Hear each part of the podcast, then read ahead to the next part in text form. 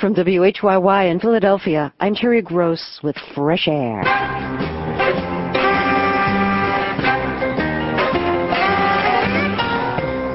Journalist Michael Pollan wanted to learn about the meat industry in the U.S. and why cattle are fed antibiotics and hormones along with their food.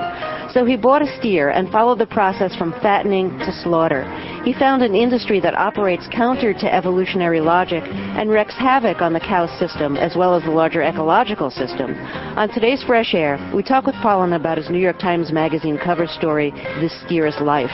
He's also the author of the book, The Botany of Desire, A Plant's Eye View of the World.